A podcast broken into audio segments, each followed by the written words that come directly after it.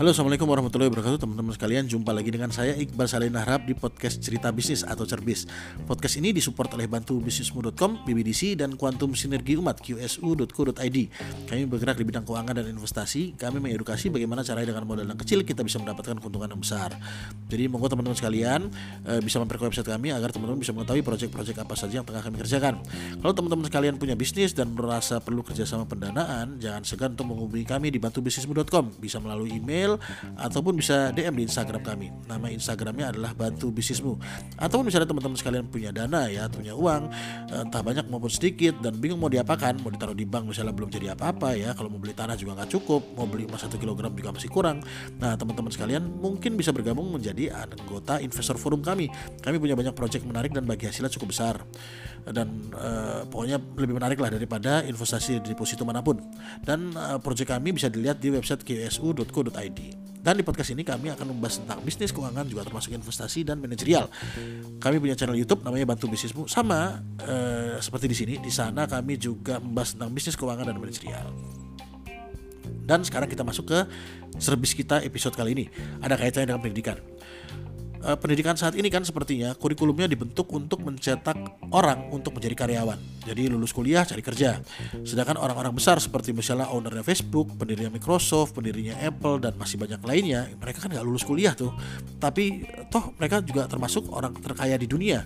Jadi pertanyaannya apakah pendidikan itu penting dan sepenting apa? Saya sendiri teman-teman ya sangat menikmati masa sekolah dan kuliah dulu. Hal positif yang bisa saya dapatkan adalah bisa bersosialisasi dan berkomunikasi dengan orang-orang yang akademis. Beda loh ya menurut saya ya, ngobrol sama orang yang akademis sama orang yang non akademis. Orang akademis itu, apalagi orang teknik ya, saya kan teknik ya. Cara berpikirnya tuh sistematik, tahap, bertahap dan menyeluruh. Uh, saya kasih gambaran jauh lebih mundur lagi ya waktu SD. Jadi waktu SD kan kita pernah diajari cara menjawab persoalan, ya uh, harus ditulis dulu apa yang diketahui. Artinya kita harus tahu bahan-bahan apa saja yang bisa kita gunakan untuk mencahkan permasalahan. Kemudian kita diminta untuk mengisi ditanya. Artinya kita diwajibkan untuk tahu persoalan apa yang ingin kita selesaikan.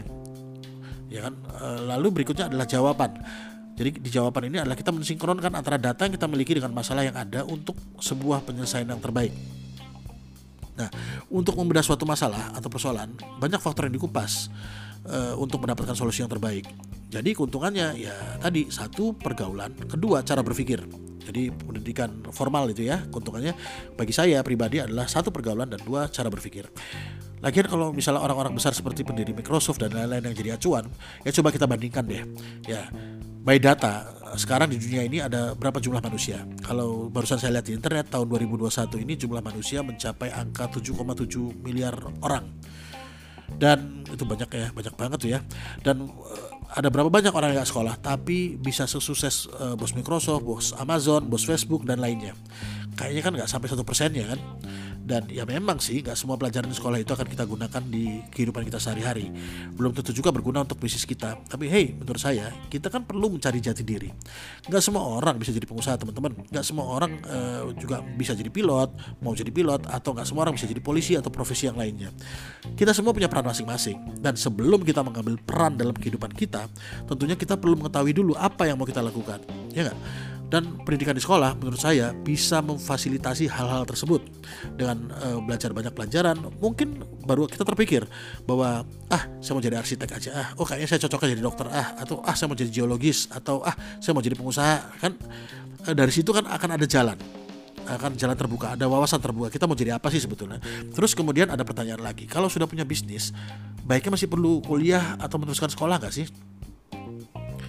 Ya ini kan uh, untuk menjawab hal ini ya suka-suka orangnya sih? Kalau dirasa bisnisnya sudah gede uh, maupun mungkin belum besar-besar amat ya tapi lagi bertumbuh dan butuh fokus ya mungkin lebih baik uh, fokus membangun bisnis dulu. Tapi ya sekali lagi ini pilihan ya. Kadang bagi sebagian orang kuliah lanjutan seperti S2 itu kan atau S3 itu merupakan syarat untuk meningkatkan karirnya. Biasanya orang pegawai pemerintahan kan seperti itu ya. Tapi kalau saya pribadi jika saya memutuskan untuk melanjutkan kuliah ke jenjang lebih tinggi, saya akan memilih jurusan yang kira-kira aplikatif dengan bisnis yang sedang saya jalankan sekarang. Dan e, bukan itu saja ya, dengan demikian saya juga bisa mencari relasi baru. Misalnya, saya memutuskan untuk mengambil master uh, jurusan ekonomi. Maka saya bisa ketemu sama orang-orang yang memang kebutuhannya linear dengan bisnis saya. Dan saya juga bisa menjaring mitra bisnis, juga bisa menjaring investor. Ya gitu deh ya. Pokoknya artinya linear sama kebutuhan saya. Jadi sekali lagi buat saya ilmu itu perlu. Informal mungkin ilmu informal seperti mengikuti organisasi sekolah, kemahasiswaan itu juga perlu karena leadership bisa dibangun dari kegiatan informal.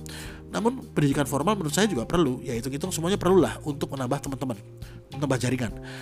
Uh, so demikian teman-teman sekalian cerita bisnis kita hari ini. Ya cukup singkat ya yang uh, bisa kita sampaikan pada kesempatan kali ini. Semoga bermanfaat buat kita semua terutama buat saya pribadi sebagai pengingat diri. Saya pamit undur dulu sampai jumpa di episode service kita berikutnya. Wassalam